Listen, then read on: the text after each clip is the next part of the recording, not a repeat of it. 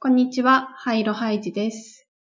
今回のゲストはですね、私と同じくサンフランシスコ在住でえっと活動をしているえっとデジタルプロダクトデザイナーのおかずさんです。よろしくお願いします。お願いします。では、早速なんですけど、ちょっと軽く自己紹介をしてもらってもいいですか？はい。橋本和弘と言いまして、えっ、と、今は Gypsy っていうデザインスタジオ、まあ、スタートアップで、プロダクトデザイナー兼 UI エンジニアをしてます。はい。で、あれですよね、なんか、おかずさんっていうのは結構ネットで使っている名前なのかな？私初めてお会いした時から結構おかずさんって紹介していただいたので、まあ今日もおかずさんっていうはい範囲で、はいはいはいまあ紹介させてもらったんですけど。はい。もう昔から仲いい友達から、おかずおかずって言われてたんで、その、まあ、お おかずっていう、えっと、まあ、ニックネームを使っているうん。ですが、そうですね。アメリカに来てからは、まあ、おかずっていうのはちょっと言いにくいうんので、オズっていう名前をちょっと知り合いの起業家の方からつけてもらい、まあ、それを使ってるっていうところなんですが、はい。うんうんうん。いいですね。はい。まあよくアメリカで活動されてる日本の方とかは結構自分のお名前をショートにしたバージョン。そうですね。だから、和弘さんだったらよくあるのはカズっていうふうにそうですね。か呼びやすいように名乗ってる人が多いと思うんですけど、おかずさんの場合は、そのニックネームであるおかずを省略して、オそうですズになっている。、そうです。で、まあなんか、オズの由来も、まあそのショートもあるし、下のもあるし、うんまあなんか僕がそのデザインもやるし、少しコードとかも書くし、なんか、まあ何でもできるから、魔法使いみたいだね、みたいなことを言われ、うんうんそこから、まあオズの魔法使いじゃないけど、まあオズでいいやっていう、そういう流れでした。うんうんうんうん最初は。はい。いや、めちゃくちゃいいなと思って。まあ、まず、オズってすごい短くて言いやすいし、はいね、そういう意味もあるから、自己紹介のつかみにはめちゃくちゃ良さそうですよね。そうですね。いつも、ピッチの時とかもそうですね。その話をよくしてますね。はい。うんうんうん。結構アメリカに来ると皆さんお名前を、なんうだろう、ん。アメリみんな変わカ用にりますよカスね。タマイズすることが多いですけど、あの、私もまあ日本ではハイジっていう名前で。活動してますけど、なんかやっぱこっちで就職活動するときにニックネームで就職活動するのはいかがなものだろうかと思って、結構そのあたりから本名をアメリカ、というかまあ英語でなんかポートフォリオだったりとか、レジュメとかは全部本名でやってるんですけど、はい。なるほど。うん結構そういう人は多そうですね。そうですよね。あれ、岡田さんってアメリカに最初に、最初にというか引っ越してきたのっていつくらいなんでしたっけ？えっと、そうですね。僕が、えっと、初めてサンフランシスコに来たのは、2014年なんですよ。うん。で、その時は、引っ越してきたっていうよりは、まあ、こっちでサービスを始めた、まあ、日本のスタートアップを手伝う体で、えっと、初めてサンフランシスコには来てて、うんうんで、まあ、その頃は、まあ、あの、エスタと B ビザで、まあ、行ったり来たりしてた状態で、で、本格的にこちらに来てるのは、2018年ですね。うんうん。はい。また別な、まあ、今やってるジプシーを立ち上げるために、えっ、と、2018年からサンフランシスコに来てます。チプシー立ち上げのなんかきっかけとかってあったんですか？コーファウンダーっていう形で。そうですねもう。一人の、はいあの、私も知り合いなんですけど、カズサくんっていう二人で立ち上げてると思うんですけど。はい。そうですね。きっかけはですね、僕が2017年にも一度サンフランシスコにちょっと仕事の手伝いというか、調査のために来てた時があって、まあその時に、あれですね、高橋舞ちゃん。の紹介で、カズサとは初めて会いましたね。で、そこから1年後くらいにまたちょっと彼から連絡が来て、何か一緒にビジネスやりませんかっていう話をいただいて、で、2018年からこっちに来て会社を立ち上げたっていう流れですね。はい。え、そのオファーというか、まあ、一緒にやろうよってお話もらった時はどうでしたか、僕は結構すんなり、うん。まあ、やりたいなっていう思いがあって、というのも、2017年当時は、まあ、フリーでやってたんですけど、うんうん。ソーシャルゲームを開発してる会社で、その AR とか VR のプロダクトを作ったりとか、あと、あの、タクシー配車系の事業をやろうとしてた会社を、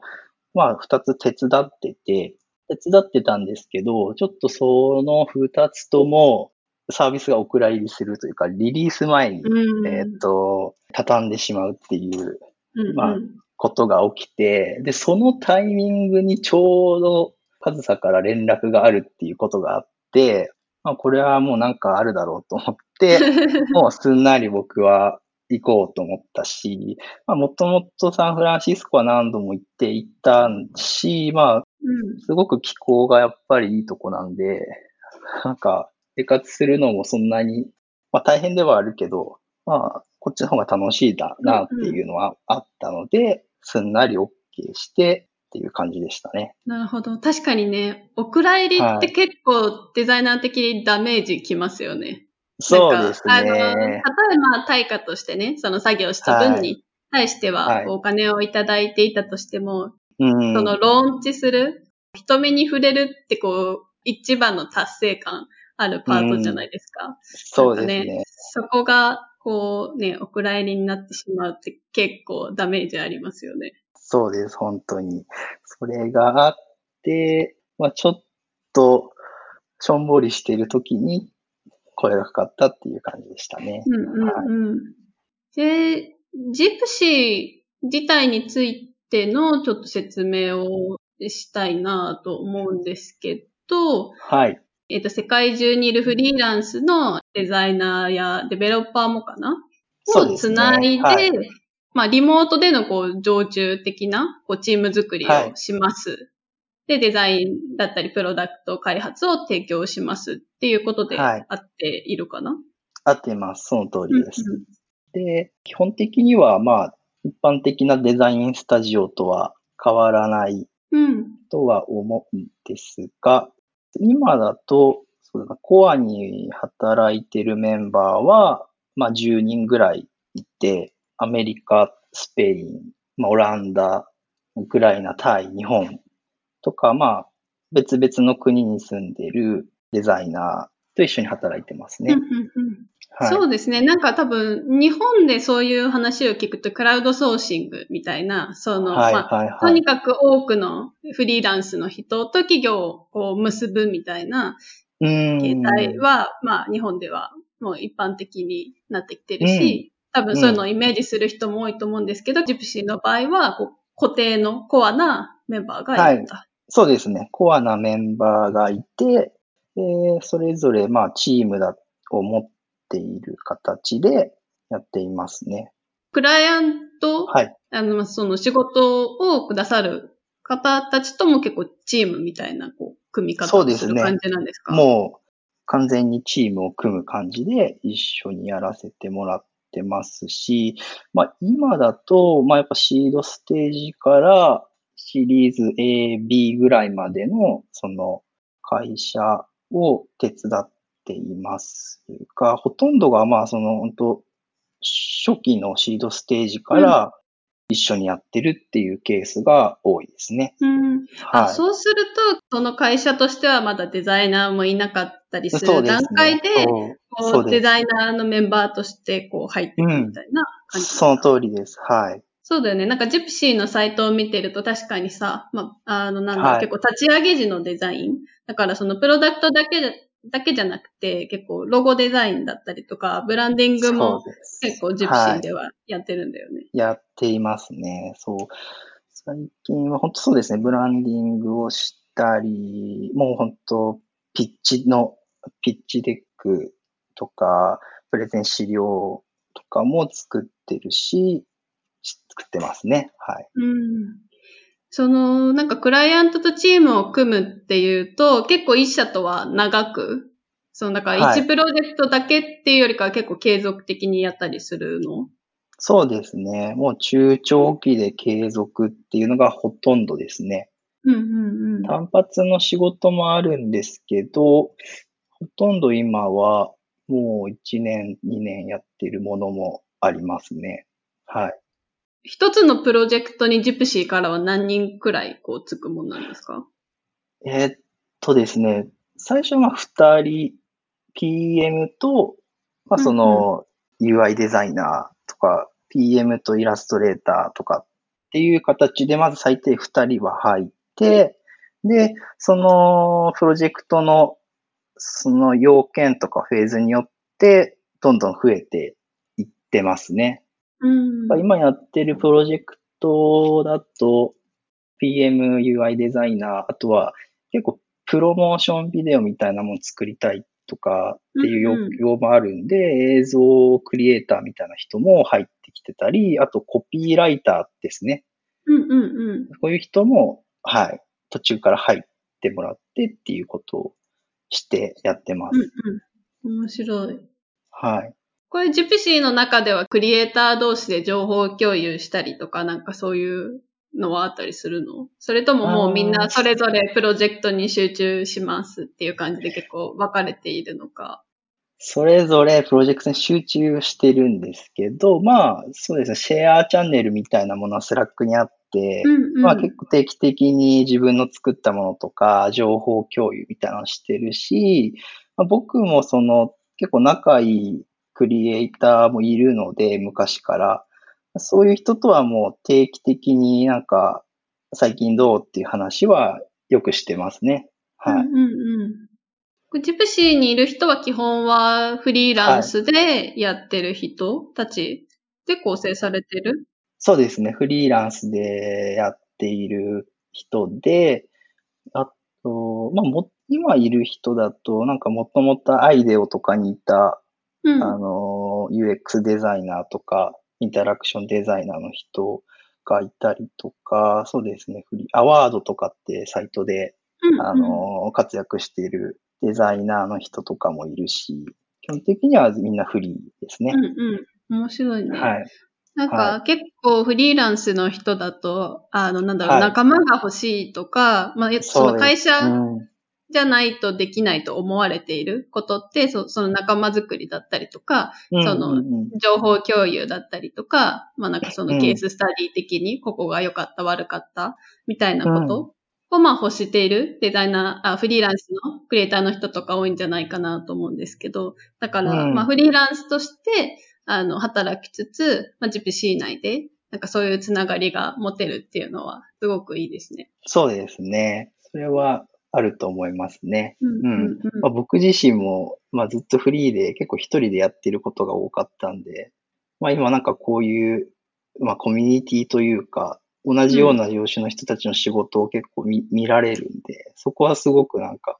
まあ安心感もあるし、まあ楽しいなっていうのはありますね。これ、まあ、さっき結構クリエイターはいろんなところに、はいえっと、いるっていうお話だったんですけど、そのクライアント的にもそれは結構いろいろばらけてるものなんですか？そうですね。基本的にはクライアントはアメリカにいる、まあアメリカにある会社を、がメインではやってるんですが、最近は日本からの、日本からまあグローバルに展開したいみたいなプロダクト作ってる会社も僕は手伝ってますし、なるほど。はい。基本的にはアメリカと、まあ、僕らが日本にルーツがあるんで、日本日系企業さんがほとんどですね。うんうんうん。はいな。るほど。ちょっとジプシーに一つお願いというか、こうだったらいいなっていうのがちょっとあるんですけど、あの、はい。私たまにアメリカの会社の人から、あの、 LinkedIn とかを通じて、会社としてちょっと日本を、えっ、と、ターゲットにして、今度プロジェクトか、まあ、あと商品を日本で展開を考えているので、うんえっ、と、まあ、日本語ネイティブで日本のこともよくわかる。で、当然英語で私たちともコミュニケーションが取れるなるほど。デザはい。イナーを探しています、みたいな、こう連絡をもらうことが、まあそんな多くはないんですけど、1年に1、2回くらいはこう来ることがあって、えー、はいはいはい、ただ、まあ私も今フルタイムで働いていて、フリーランスではやっていないので、まあ、毎回お断りを、まあ、せざるを得ない状況なんですけど、ジプシーの場合は、サンフランシスコに拠点を持ちながらも、まあ、創業者の二人は日本にルーツがあるので、なんかまあ今その日本からアメリカにこう展開するときの支援というふうにおっしゃってましたけど、なんかこう逆も可能だったらすごく嬉しいなっていう。確かにその通りですね。そこは考えていかないとなっていうのはありますね。はい。うん、うん。僕があまりそういう話を受けてないから、まあ、か、カズさんの方は多分いろいろあると思うんですけど、うんうん、はい。そうですね。VC の方とか、そう、すごいお話は来ているみたいなんで。うんうんうん。はい。まあね、どこに集中するかみたいなお話もあるとは思うんですけど、まあでも今後、なんか展開として、そういうのもジプシーが受け皿というか、にその通りですね。なんかいいなっていうのはちょっと個人的に思ってました。わ、うん、かりました。そこをちょっと。興味深い。やってみたいな。うんうんうん。日本人のクリエイターの人もいるので、そうですね。そういう人たちとコラボレーションしながら、なんか、やれたらな、いいですね。うん。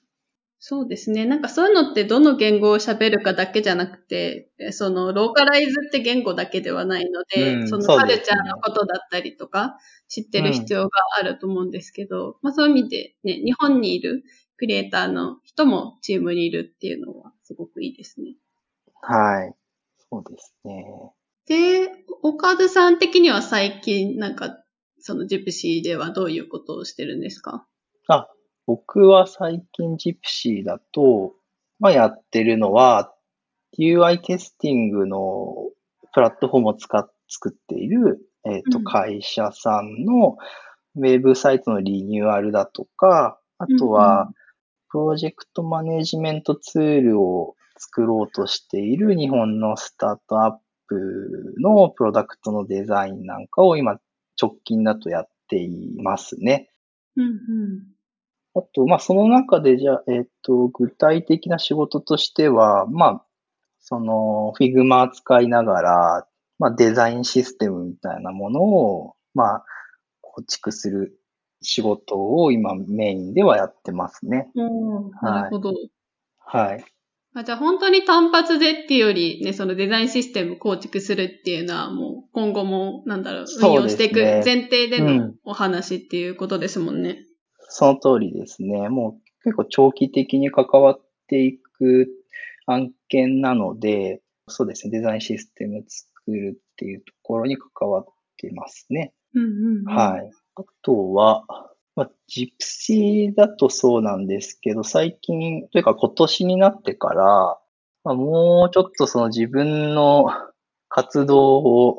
外に発信しないとなっていうことを痛感してて、まあその、やっぱ Figma すごい使ってて、最近 Figma コミュニティみたいなのが出てきたんで、うん、まあ、なんかこういうとこでもうちょっと目立つ活動をしてみようと思って、まあ最近 Figma プラグインとか、うんうん、Figma ファイルを作り始めたっていう。そうですね。なんかそう、今日まさに Figma コミュニティのお話ちょっとしたいなと思って、私も Figma コミュニティ始まってから、あの、デザインの方は、えっと、なんかテンプレート的なものとか、はい、なんかユーティリティみたいなものは、あの、パブリッシュしてるんですけど、あの、カズさん結構すでにいろいろ上げてて、デザインだとメディアコンポーネントめちゃくちゃいいですね。あ、ありがとうございます。なんかこれあの、YouTube とか Twitter とか Instagram で、投稿時のこう、イメージみたいなものはい。まあ多分個別で作ってる人とかも多いと思うし、うん、まあ必要に迫られて都度なんかキャプチャー取ったり再現したりとかして、独自に作ってる人もまあ多いとは思うんですけど、あの、それをもっとやりやすくするのになんかコンポーネント化してあって、こう画像だったりテキストを入れ替えるだけでこう再現できるっていう。はい。なんか、ちょうどブログメディアを作る仕事をしてた時に、その YouTube とかインスタ入れる要件があったんで、まあその時に思いついて、で、しかもなんか、その、継続的に更新とか増やしていける、そのフォーマットだなと思って、まあ、今はまあ、えーっと、5種類ぐらいしかないんですけど、なんかもっといろん、まあ、プラットフォームとか、エンベッドコードっていっぱいあるから、まあ、そういうのをまあ、どんどん増やしていけたらなっていう風な思いで、うんうん。あれは作りましたね。なるほど。あ、じゃあはい結構普段の仕事だったり何か別のプロジェクトで作ってた時に、こう自分用に作ってたりとかアイデアを思いつくっていう感じなんだ。まあ、その通りですね。もう、最近はもう、なんかちょっとでも思いついたら常にメモを取って、あ、こういう見せ方、まあ、こういうファイルだったら使ってもらえるし便利だなっていうところで、はい、考えてますね。なんかやっぱこういうの作る時のモチベーションってそういうの大きいと思うんですよね。なんか自分が必要だから作ったとか、うん、自分が欲しいものを作るって一番ものづくりの大きな原動力になる気がします。その通りですね。で、まあ、これはデザインファイルコンポーネントなんですけど、プラグインも開発してるんですよね。今は3つぐらい、本当にミニサイズぐらいの、あの、ものをリリースはしてて、うんうん基本的には、その、計算機ですね。比率計算機だったり、あの、黄金比計算をするものとか、あと、ファイルエクスポートするときの命名規則みたいなのうんうんを揃えるっていうもので、を出してますね。うんうん。いや、えーこれ、なんかちょっと試してみたんで、ですけど、ああ、こういうの欲しいみたいなものを結構カバーしてて、なんかさすがだなと思ったんですけどあ、りがとうございます。ちょっと紹介してもいいですか？なんか個人的に言いたいというか、あの、Figma はいエク。スポーターで、はいあの、Figma 自体でも名前をこう、簡単に変える機能はあるんですけど、これって、あの、岡田さんが作ったものって、あくまでこう、なんだろう、書き出すとき、エクスポート時に、こう、名前を整え直して書き出してくれるじゃないですか。なんはいか、これ地味に違うと思っていて、なんていうか、別にだからレイヤー上は自分がつけやすいそうです。命名規則になってるんだけど、まあ、書き出すときにだけ、はいなんだろうな、多分チームに合わせてだったりとか、要件に合わせて変えられるっていうのは、なんかすごくいいなっていう。あ、ありがとうございます。これも僕が手伝ってる会社さんのアプリ、まあエンジニアさんに結構言わ言われてた、その命名規則のうん。あのルールがあって、それをするために、まあなんとなく、まあ作ったってやつなんですけど、まあ意外にダウンロードはされてますね。はい。なんか多分デザイナーはデザイナーでこういう方が見やすいっていう、こう癖みたいなものもあるし、うんうんうんとはいえね、はいファイルとして渡すときには、エンジニア側からこういう命名規則が欲しいっていうのは絶対あると思うので、なんかそれを別にどちらかが折れるとかじゃなく、書き出し時にそこを解決するって、なんかすごいスマートなやり方だなと思いました。はい。ありがとうございます。あ、あと、比率のやつもすごい好きで、アスペクトレーシオはい。はい。あの、まあ、デザイナーの人も多分画像とか作るときに、16対9にしたいとか、4対3にしたいとか、まあ、いろいろあると思うんですけど、で、私も毎回計算したりとか、まあ、オンラインにもそういうツールがあるから、まあ、そういうの使ったりとかしてたんですけど、だから、プラグインとして、Figma 内はで、これが完結できるのはめちゃくちゃありがたいです。そうですね。手元に近い、なるべく近いところにあるっていうのが多分すごくいいと思ってて、そそういう意味ではやっぱ Figma プラグインってすごい便利だし、うん。うん、今、そうですね。今ここに出してるもの以外にも実は今、今2つぐらい同時に開発してて、はい。まあ、一つは、この、あれですね、コロナにうん。入ってから、結構その、 Zoom とか、えーミーティングしてるときに、Figma 使って説明するんですけど、あのー結構規模のでかいそのファイルになってくると、そのページ遷移とかコンポーネントの遷移とかっていうのがすごいめんどくさいんで、まあ、今作ってるのは、そこを解決するための、まあ、ランチャーツールみたいなのを一つ作ってます。うーん。え、どういうのなんだろう？まだちょっとイメージができていない。ああ、もうすでに近いものはあって、うん。あのー、ビューファインダーっていう Figma プラグインがあって、その、特定のビューを、Figma 上のビューを記録しておいて、まあボタンを押すとその場所に飛ぶっていう、はいはい。あのー、プラグインはあるんですけど、うーんと、ちょっとそれだけだと足りないし、ちょっとまだ使いにくいなって思ったんで、そこを自分なりのに考えて作ってますね。ビューを保存したり、特定のフレームを保存したり、まあ、あと URL みたいなのを保存しておいて、リスト化して、ボタンを押せばジャンプするみたいなうん、うん、うん。こういうプラグインが一つと、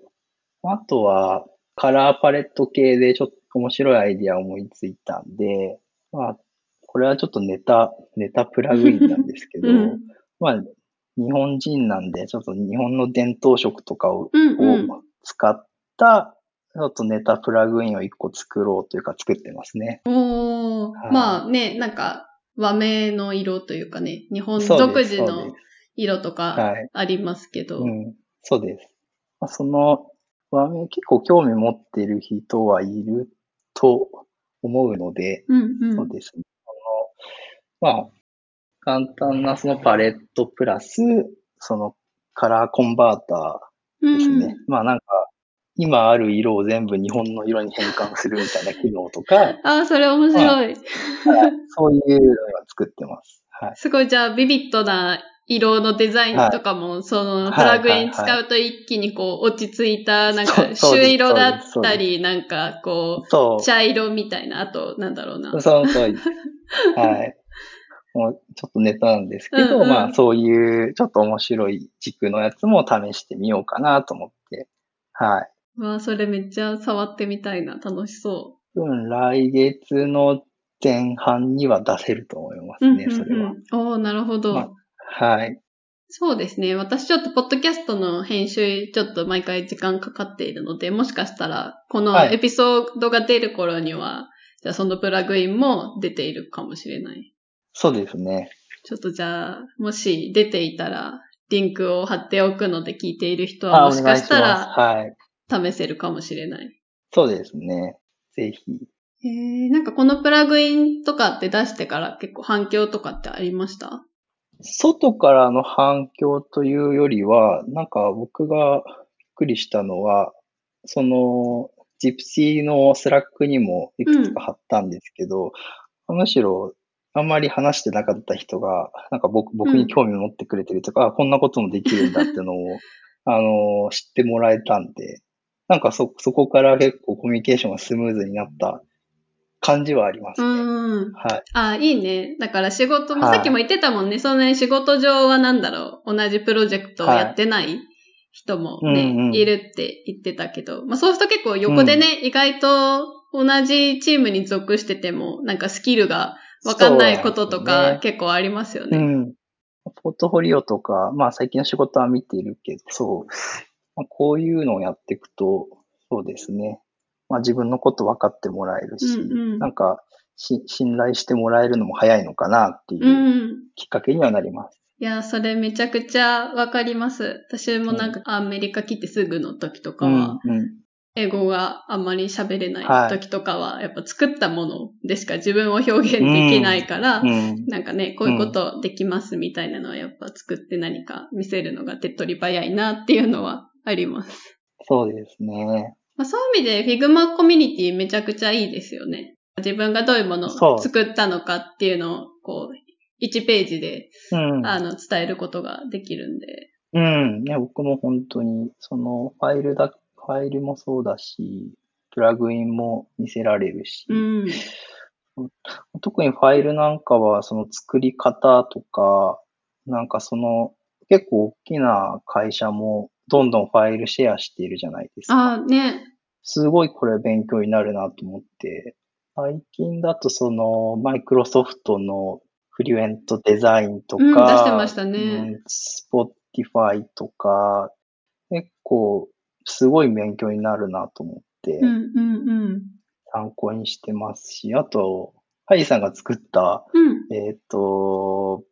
ありますよね。そう、私もいくつか作った。ブランドパーソナリティキットとか、あとスティッキーノートとか。はいはいはい。僕、ブランドパーソナリティすぐ使いましたね。あ、ありがとうごいざいます。ます。はい。でもこれもまさに私も仕事で、はい。あの、やっている中で生まれたというか、まあ、結構今会社でリモートでワークショップやることとかも多いので、うん。こういうテンプレートみたいなのよく作ってるんですよ。なので、えまあなんか一回だけでそれ終わっちゃうともったいないので、今後も使えるように、まあなんか形容詞増やしたりとか、テンープレート化しようそう、ってい。そうの、形容詞、キーワードを結構その考えるのが大変で、あれが、あれがすごい助かりましたね。うんうんうん。そうそう。あと Figma コミュニティ、始まる前から結構 Figma のファイルってまあ、シェアしてる人はいっぱいいたじゃないですか。まあ簡単にデュプリケート。複製できるんで、はい今までもシェアはできたんですけど、なんか結構違いとして個人的に気に入っているのは、えっ、と、うん。like と、あと、インストールした数が出るじゃないですか。そうですね。なんか今までだと、誰でも複製、シェアしたら複製できるものの、うん誰がとか何人くらいが実際に使ってくれたかっていうのがなんか可視化されてなくそう。で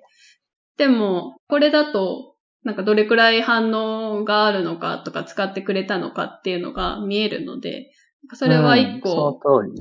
発表する上でモチベーションになるのかなっていう。なります、なります。すごいなりますね。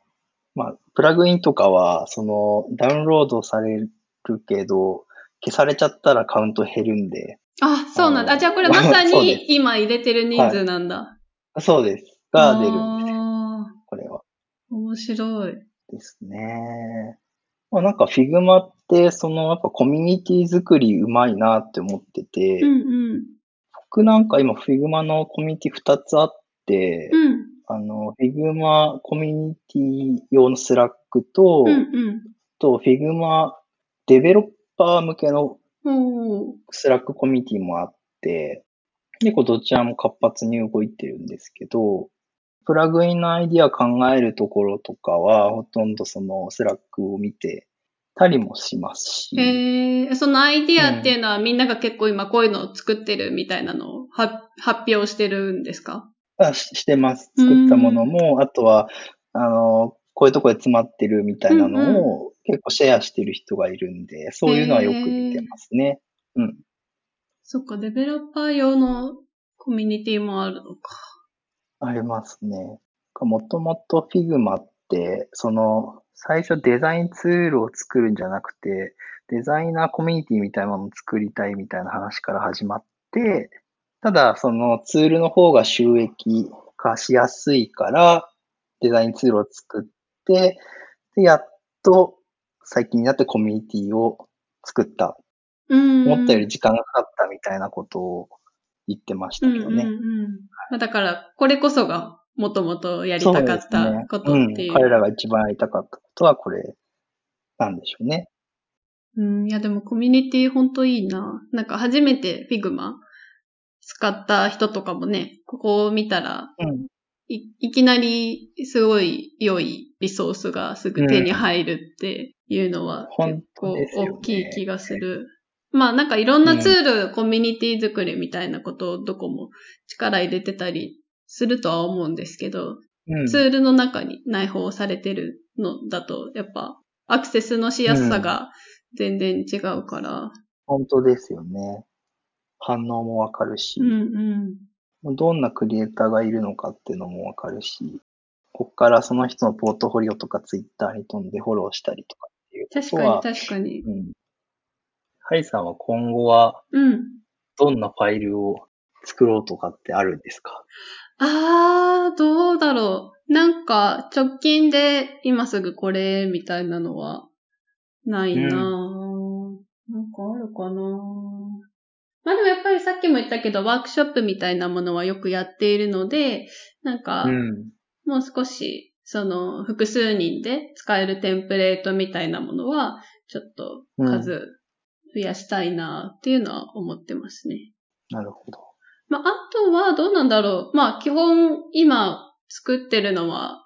あの、英語で書いてるのがほとんどっていうか全部なんですけど、うんあとそのうちこれ日本語化するのも、うんまあいいかなっていうのはちょっと思ってます。まあ日本でもやっぱ Figma 使う人多いので、まあなんかやっぱ最初は英語の方が見てもらえるんで、英語で作ってますけど、なんか日本語バージョン作るのも一個面白そうかなとは思ってます。そうですよね。それで言うと中国語で作ったらまたもっと増えるの確かに。かなと思ったまにちらっと中国語を見たりもするし、うんうんうん。うんそうです。そういう展開の仕方はあります。あと僕、そうだな。まあ今は Figma プラグインを作ってるんですけど、うんまあなんか、Figma だけじゃなくて、XD だったりとか、うんうんスケッチなんかにも展開する方法はあるし、あとは、なんか最近思ったのは結構そのいろんなコミュニティに属しながらそこに貢献するっていう動き方はあるなと思ってて、うん。まあコミュニティっていうのはその、まあ Figma は一つあるんですけど、まあなんか最近だとそのフレームワークとかもいっぱい出てて、フロント書く人だったらわかるんですけど、まあギャツビーとかっていうものとか、あとは、まあ僕最近興味持ってるのはテールワインド CSS とかっていうまあ CSS フレームワークとかもあって、まあなんかそういうとこにもまあそれぞれコミュニティがあって、そういうとこにテーマを、テーマみたいな、テーマですね。まあブログテーマだったり、ランディングページのテーマみたいなものを作って公開するなり販売するなんていうやり方をしてる人はいっぱいいるんで、うん。そういうこともしていきたいなっていう考えはあります。うんうん。あ、じゃあそのコミュニティに還元っていうのは、まあ何か自分が使っているツールとか、フレームワーク、まあ自分が恩恵を得ている、そのコミュニティにこう還元するみたいな感じなんだ。そうですね。もらってばっかりではあれなので、うん。自分から貢献してみるっていうので、もうちょっと発信するっていうのをやっていきたいなっていう考えでいます。いやー、なんか作りたくなってきたな。そうですよね。もうなんかプラットフォームはすごいたくさん今増えてて、それこそ素材とかも、まあ、例えばクリエイティブマーケットとか、うん。エンバートとか、なんか、いろんなファイル、そのデザインのマテリアルを販売しているプラットフォームはあるし、そこでクリエイターとして登録して販売するとかってやり方も、まあいろいろあるなっていうふうに思ってますね。